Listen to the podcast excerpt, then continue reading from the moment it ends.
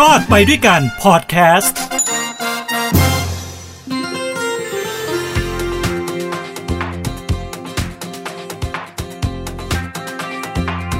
สวัสดีครับ นี่คือรอดไปด้วยกันกับผมทินโชกมลกิจครับ ทางฮูดี้พอดแคสต์นะฮะ เราจะมาพบกันเป็นประจำนะครับ ทุกๆ สัปดาห์กับหัวข้อใหม่ๆ ที่ผมจะนำมาเล่า ให้พวกเรานั้นได้มีภูมิคุ้มกันนะฮะมีความรู้ในการที่จะ ฟันฝ่าอุปสรรคต่าง ๆ บนโลกใบนี้ วันนี้จะเป็นประเด็นเรื่องของวัคซีนโควิด -19 ครับ สถานการณ์โควิดของเรานะฮะ ถามว่าที่ผ่านมาตัวเลขผู้ติดเชื้อรายใหม่ต่อวันก็ขึ้นสูงไปสองหมื่นกว่าถูกต้องไหมครับ แต่เมื่อไม่กี่วันที่ผ่านมาก็จะเห็นตัวเลขมันลดลงต่ำกว่าสองหมื่นละ แต่ตัวเลขผู้เสียชีวิตนะฮะก็ยังน่าเป็นห่วงอยู่ เพราะว่าอยู่ที่หลักประมาณสักสองร้อยกว่านะครับทางที่ดีที่สุดคือเราต้องกดตัวเลข ให้ลงต่ำให้เร็วที่สุดนะครับ แน่นอนมาตรการล็อกดาวน์ต่างๆนะซึ่งตอนนี้ก็มีการคลายล็อกในบางส่วนแล้วนะครับ มันเป็นเพียงส่วนหนึ่งในการที่จะช่วยสถานการณ์ดีขึ้น สิ่งสำคัญที่สุดคือเรื่องของการฉีดวัคซีน ที่จะต้องมีการทยอยฉีดให้เร็วที่สุด ให้ครอบคลุมมากที่สุดในเวลาอันสั้นที่สุด อันนี้คือหัวใจสำคัญอีกหนึ่งอย่าง ที่จะทำให้การแพร่ระบาดของเชื้อโควิด -19 นั้น ลดลงครับ อีกส่วนหนึ่งก็คือเรื่องของการดูแลสุขภาพของตัวเองนะฮะการใส่หน้ากากอนามัยเว้นระยะห่างนะล้างมือบ่อยๆ อันนี้ยังคงเป็นสิ่งที่เราควรจะปฏิบัติอย่างต่อเนื่อง ไม่ว่าคุณจะได้รับวัคซีนแล้ว หรือยังไม่ได้รับก็ต้องทำเหมือนกันนะครับ ประเด็นวันนี้เรื่องของวัคซีนเนี่ยมันจะเกี่ยวข้องกับการฉีดวัคซีนไข้เพราะล่าสุดนะครับก็มีงานวิจัยออกมาจาก นะครับกรมวิทยาศาสตร์การแพทย์นะฮะที่ร่วมมือกับศิริราชนะครับในการที่จะวิจัยว่าการฉีดวัคซีนสูตรต่างๆ มันจะมีผลต่อภูมิในร่างกายของผู้ที่ได้รับวัคซีนอย่างไร ผมเลยจะนำมาเล่าสรุปสั้นๆ ที่ผมได้คุยในรายการถกไม่เถียงทางช่อง 7 HD นะครับกับรองอธิบดีกรมวิทยาศาสตร์การแพทย์ นายแพทย์บรรลังอุปพงศ์นะซึ่ง อาจารย์หมอให้เกียรติมาในรายการ เพื่อที่จะมาพูดถึงงานวิจัยนะครับ กับการฉีดวัคซีนไข้ต่างๆ และภูมิคุ้มกันที่มันเพิ่มขึ้นหรือลดน้อยลงนะฮะกับวัคซีนไข้สูตรต่างๆ ผมก็จะมาสรุปให้ฟังง่ายๆเลยนะครับ สิ่งที่ผมคุยกับคุณหมอบรรลังนี่นะฮะเอาอย่างนี้ ผมพูดอย่างนี้ก่อน นะครับว่าวิธีการตรวจภูมินะฮะที่เขาใช้ในงานวิจัยนะครับ คือวิธีการตรวจภูมิที่ดีที่สุด ก็คือเอาเชื้อจริงเนี่ยมาสู้กับนะเลือดเลยนะที่มีการฉีดวัคซีนเนี่ยเลือดแล้วมาสู้กันเลยปุ๊บปุ๊บให้มันซัดกันเลยของจริงเลย เพื่อที่จะดูว่ามันสู้กันได้หรือเปล่า และภูมิคุ้มกันในร่างกายของเราเนี่ยมันจะเพิ่มขึ้นหรือลดน้อยลงนะครับ ซึ่งวิธีการตรวจภูมิก็มีหลายวิธีด้วยกันนะครับ แต่วิธีนี้ที่อาจารย์หมอบาลังพูดนะครับ เป็นวิธีที่ทั่วโลกให้การยอมรับนะครับ ก็คือวิธีที่ดีที่สุดและแม่นยำที่สุดนะฮะโดยการเอาเชื้อจริงนี่แหละมาสู้กับเลือดนะครับ และการวิจัยครั้งนี้นะครับ ก็จะมาตรวจภูมิที่สู้กับสายพันธุ์เดลต้าโดยเฉพาะเจาะจงเลยนะฮะเพราะว่าตอนนี้สายพันธุ์เดลต้าก็แพร่ระบาดไปทั่วประเทศไทย ค่อนข้างหนักเลยนะครับ ก็ประมาณ 90กว่าเปอร์เซ็นต์เนี่ยก็เป็นสายพันธุ์เดลต้าทั้งนั้น เพราะฉะนั้นเราก็ต้องมาดูนะครับว่าภูมิคุ้มกันที่เรามีจากไวรัสเนี่ยมันสู้กับสายพันธุ์เดลต้าได้ดีมากน้อยแค่ไหนนะครับ มาดูสูตรต่างๆกันครับ สรุปแบบนี้นะฮะมีทั้งหมด 6 สูตรด้วยกันที่มีการวิจัยนะครับ สูตรแรกนะก็คือสูตรซิโนแวค เข็มแรกและซิโนแวคเข็มสองนะครับก็เป็นเชื้อตายทั้งสองเข็มนะครับเข็มแรกกับเข็มสองหลังจากฉีดเข็มสองไปประมาณสามสัปดาห์ก็จะมีการตรวจภูมินะครับ ซึ่งซิโนแวคสองเข็มให้ภูมิคุ้มกันเดลต้าที่ 24.31 นะครับ 24.31 คราวนี้มาถามว่ามาตรฐานนะฮะต้องเท่าไหร่ ถึงจะถือว่ามีภูมิคุ้มกันที่ดี อาจารย์หมอบาลังบอกว่านะตัวจุดคัตออฟเลยนะครับ ก็คือมาตรฐานเนี่ยต้องได้สิบอย่างน้อยสิบอะไรที่สิบขึ้นไปแสดงว่าดีนะครับ อะไรที่สิบขึ้นไปแสดงว่าดี ถามว่ายี่สิบสี่จุดสามหนึ่งเนี่ยมันดีมันดีไหมมันก็ดีกว่าสิบนะฮะแต่ถามว่ามันดีโอ้โหขนาดสูงสูงเลยหรือเปล่า ก็ยังไม่ใช่ แต่มันก็ผ่านมาตรฐานที่จุดตัดคืออยู่ที่สิบ นะครับ อันนี้คือสูตรแรกเซโนแวคสองเข็มนะครับ คราวนี้มาดูสูตรที่สองผมจะไล่จากภูมิคุ้มกันตัวเลขที่น้อยๆ สุดนะฮะจนไปภูมิคุ้มกันที่สูงที่สุดเลยนะครับ คราวนี้มาดูสูตรที่สองสูตรที่สองคือเข็มแรกเป็นแอสตราเซเนกานะครับ ซึ่งประเทศไทยเรามี เข็มที่สองเป็นซีโนแวคครับอ่า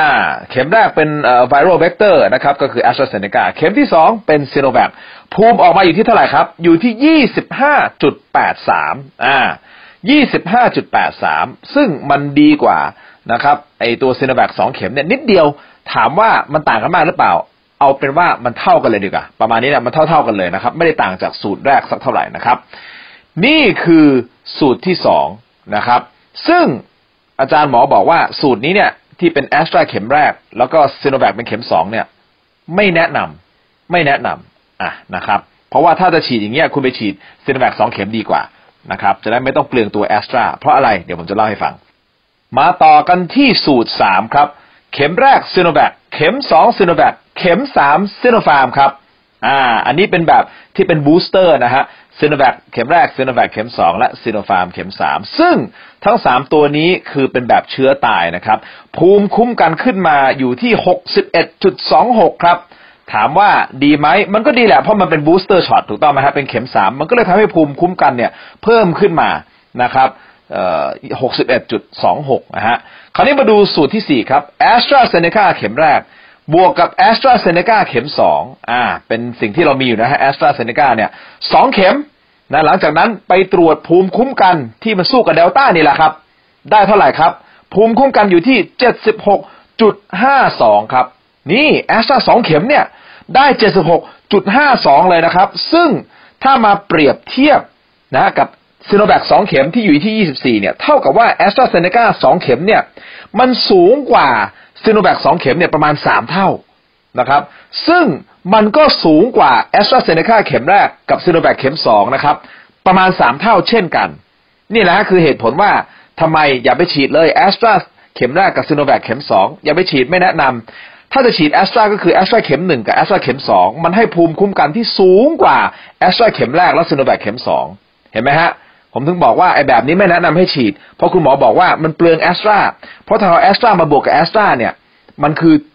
76.52 ซึ่งมันสูงกว่าแอสตราเข็มแรก กับซีโนแวคเข็ม 2 อยู่ที่ 25.83 อันนี้คือสูงกว่าต้อง 3 เท่านะครับ ต่อกันครับที่สูตร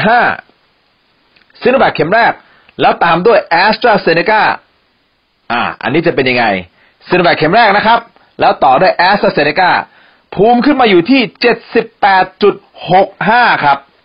แหมขึ้นมาที่ 78.65 คราวนี้คุณคุณผู้ฟังก็อาจจะถามว่า เฮ้ย มันก็ใกล้เคียงกับแอสตราสองเข็มนี่เพราะแอสตราสองเข็มมันอยู่ที่ 76.52 อันนี้คือซีโนแวคเข็มแรกแอสตราเข็มสองอยู่ที่ 78.65 คล้ายๆกันถูกครับ ภูมิคุ้มกันคล้ายๆกันครับ แต่ข้อแตกต่างคืออะไรรู้ไหมครับ ถ้าคุณฉีดแอสตราเข็มแรก แล้วรอฉีดแอสตราเข็มสองเพื่อที่จะได้ภูมิ 76.52 เนี่ย ต้องทิ้งระยะห่างประมาณ 8 ถึง 12 สัปดาห์ อันนี้แล้วแต่สูตร เพราะตอนแรกนี่คือ 10 ถึง 12 สัปดาห์ถูกต้องไหมครับ แต่ตอนนี้เขาลดลงมาละเหลือประมาณสัก 8 ถึง 10 สัปดาห์ประมาณนี้นะครับ ซึ่งมันก็ต้องใช้เวลามากอยู่ดี ถูกต้องไหมฮะ ถ้ามาเปรียบเทียบกับซีโนแวคเข็มแรก แล้วตามด้วยแอสตราเซเนกาเนี่ยเขาให้ทิ้งห่างประมาณสัก 3 สัปดาห์อู้ ประมาณ3-4สัปดาห์เนี่ยเห็นไหมเวลามันหายไปครึ่งนึงอะ่ะนั่นหมายความว่าสูตรซีโนแวคบวกแอสตรานะครับซีโนแวคเข็มแรกนะ แล้วมาแอสตราเข็มสองเนี่ย มันให้ภูมิคุ้มกันเนี่ยเท่าเท่ากับแอสตราเซเนกาสองเข็มเลยนะครับ แต่ระยะเวลาสั้นลง ข้อมูลนี่แหละครับ มันจะช่วยให้การบริหารจัดการวัคซีนเนี่ย มีประสิทธิภาพมากยิ่งขึ้นนั่นหมายความว่าอะไรครับ แทนที่จะต้องไปรอแอสตราเซเนกามาทั้งหมด แล้วฉีดกันห่างขนาดนี้เนี่ย เพื่อที่ให้ได้ภูมิคุ้มกันที่ขึ้นมาอยู่ที่เจ็ดสิบหกกว่านี่นะครับ เราก็ฉีดซีโนแวคเข็มแรกก่อน แล้วทิ้งเวลาไม่ได้ยาวมากเลยนะครับ แล้วตามด้วยแอสตราเซเนกาเข็มสองมันทำให้ภูมิคุ้มกันเท่ากับแอสตราเซเนกาสองเข็มเลย เห็นไหมฮะ อันนี้แหละมันทำให้เห็นภาพของการบริหารจัดการของวัคซีนนะครับ คราวนี้เรามาถึงสูตรสุดท้ายนะครับ ที่มีการวิจัยกัน นั่นก็คือสูตรซีโนแวคเข็มแรก ซีโนแวคเข็มสองและ booster ด้วยแอสตราเซเนกาเป็นเข็มสามนะครับ เชื่อไหมครับ คุณผู้ฟังทั้งหลาย ภูมิคุ้มกันนะฮะที่มันป้องกันเดลต้าเนี่ยนะครับไวรัสเดลต้าเนี่ยนะครับ มันขึ้นมาที่เท่าไหร่รู้ไหมครับ 271.17 ฮะ 271.17 โอ้โห อันนี้สำหรับ booster shot นะสำหรับคนที่ฉีดซีโนแวคไปสองเข็มถ้า ฉีด booster shot เป็นเข็มที่สามที่เป็นแอสตราเซเนกาแล้วภูมิของคุณนี่พุ่งกระฉูดเลยนะฮะนั่นหมายความว่าภูมิของคุณเนี่ยจะสูงกว่าฉีดซีโนแวคสองเข็มเนี่ยประมาณสิบเอ็ดเท่าเลยนะครับ สูงมากๆครับ อันนี้แหละ พอตัวเลขนี้ออกมา มันก็ทำให้การบริหารจัดการออมองภาพได้ชัดเจนมากยิ่งขึ้น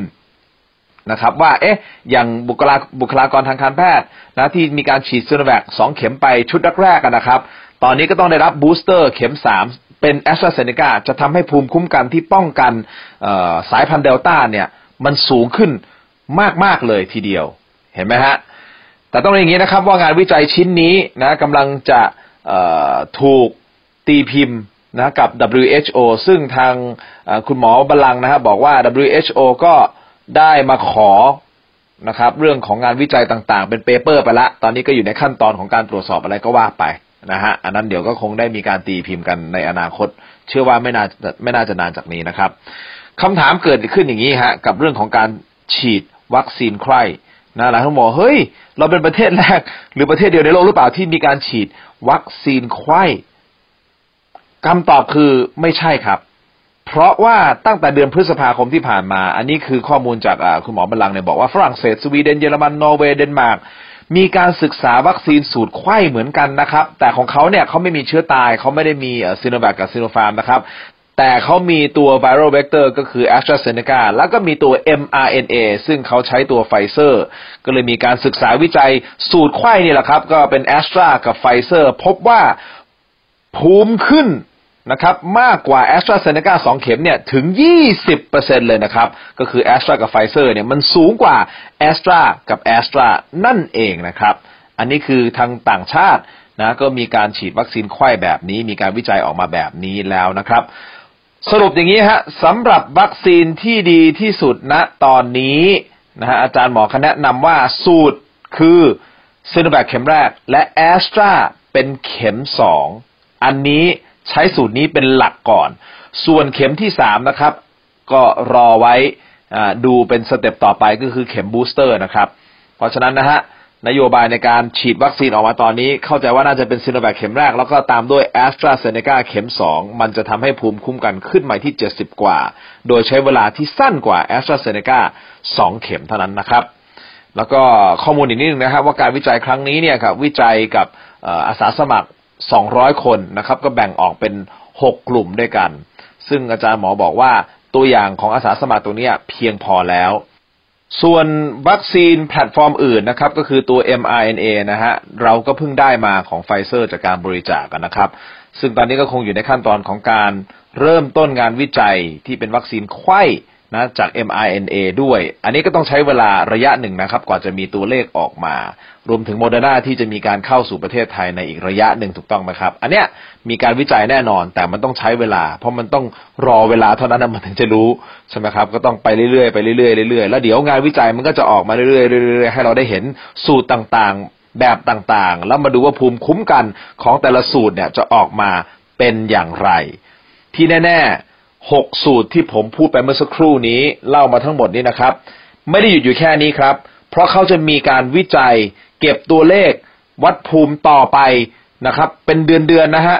อาจจะอีกเดือนหนึ่งครั้งหนึ่งเดือนหนึ่งครั้งหนึ่งเดือนนึงเพื่อที่จะดูว่า แต่ละเดือนที่มันผ่านไปเนี่ย ภูมิคุ้มกันที่มันเคยสูงอยู่มันจะลดลงหรือเปล่า และลดลงมากน้อยแค่ไหน อันเนี้ยมันเป็นข้อมูลงานวิจัยที่มันต้องใช้เวลาในการเก็บนะครับ ส่วนเรื่องของผลข้างเคียงกับการฉีดวัคซีนไข้นะครับผลข้างเคียงที่มีมากที่สุดนะครับ ที่พบบ่อยที่สุดกับงานวิจัยนี้นะฮะก็น่าจะเป็นไข้ขึ้นนะที่เหลือก็ไม่ได้มีอะไรน่าเป็นห่วงเลยครับนะครับ อันนี้ก็มีการยืนยันจากผู้อำนวยการโรงเรียนวัดทุ่งคอกนะครับผู้อำนวยการอารีพวงวริน ซึ่งผู้อำนวยการกับคุณครูในโรงเรียนเนี่ยประมาณ 28 ท่าน ก็ได้ไปฉีดวัคซีนสูตรไข้มาก่อนหน้านี้ นะก็คือตัวซีโนแวคเป็นเข็มแรก แล้วก็ตัวที่สองเป็นแอสตราเซเนกานะครับ ซึ่งท่านผู้ในการบอกว่า 28 คนที่ไปฉีดเนี่ยที่เป็นสูตรไข้อะปรากฏว่าผลข้างเคียงเต็มที่ก็อาจจะมีไข้หน่อยนะมีไข้ไม่กี่คน แล้วก็กินยาพาราวันเดียวก็หาย ไม่ต้องกังวลเลยนะครับสำหรับใครที่จะต้องฉีดวัคซีนไข้นะครับ จากงานวิจัยนะจากตัวอย่างที่เขาฉีดมาแล้วก็ดีนี่นะครับ ก็ไม่มีปัญหาอะไรใดทั้งสิ้นเลยนะครับ ผมหวังว่าข้อมูลที่ผมเล่ามาทั้งหมดจะเป็นประโยชน์กับคุณผู้ฟังทุกท่านที่ฟังอยู่นะครับ กับรายการรอดไปด้วยกันทางหูดีพอดแคสต์นะครับ ผมทินโชคกมลกิจครับ ขอทุกท่านมีความสุข ความทุกข์อย่าได้ใกล้ ความเจ็บไข้อย่าได้มี ขอให้มีความสุขสวัสดีมีชัยนะครับสำหรับวันนี้ลาไปก่อนครับ สวัสดีครับ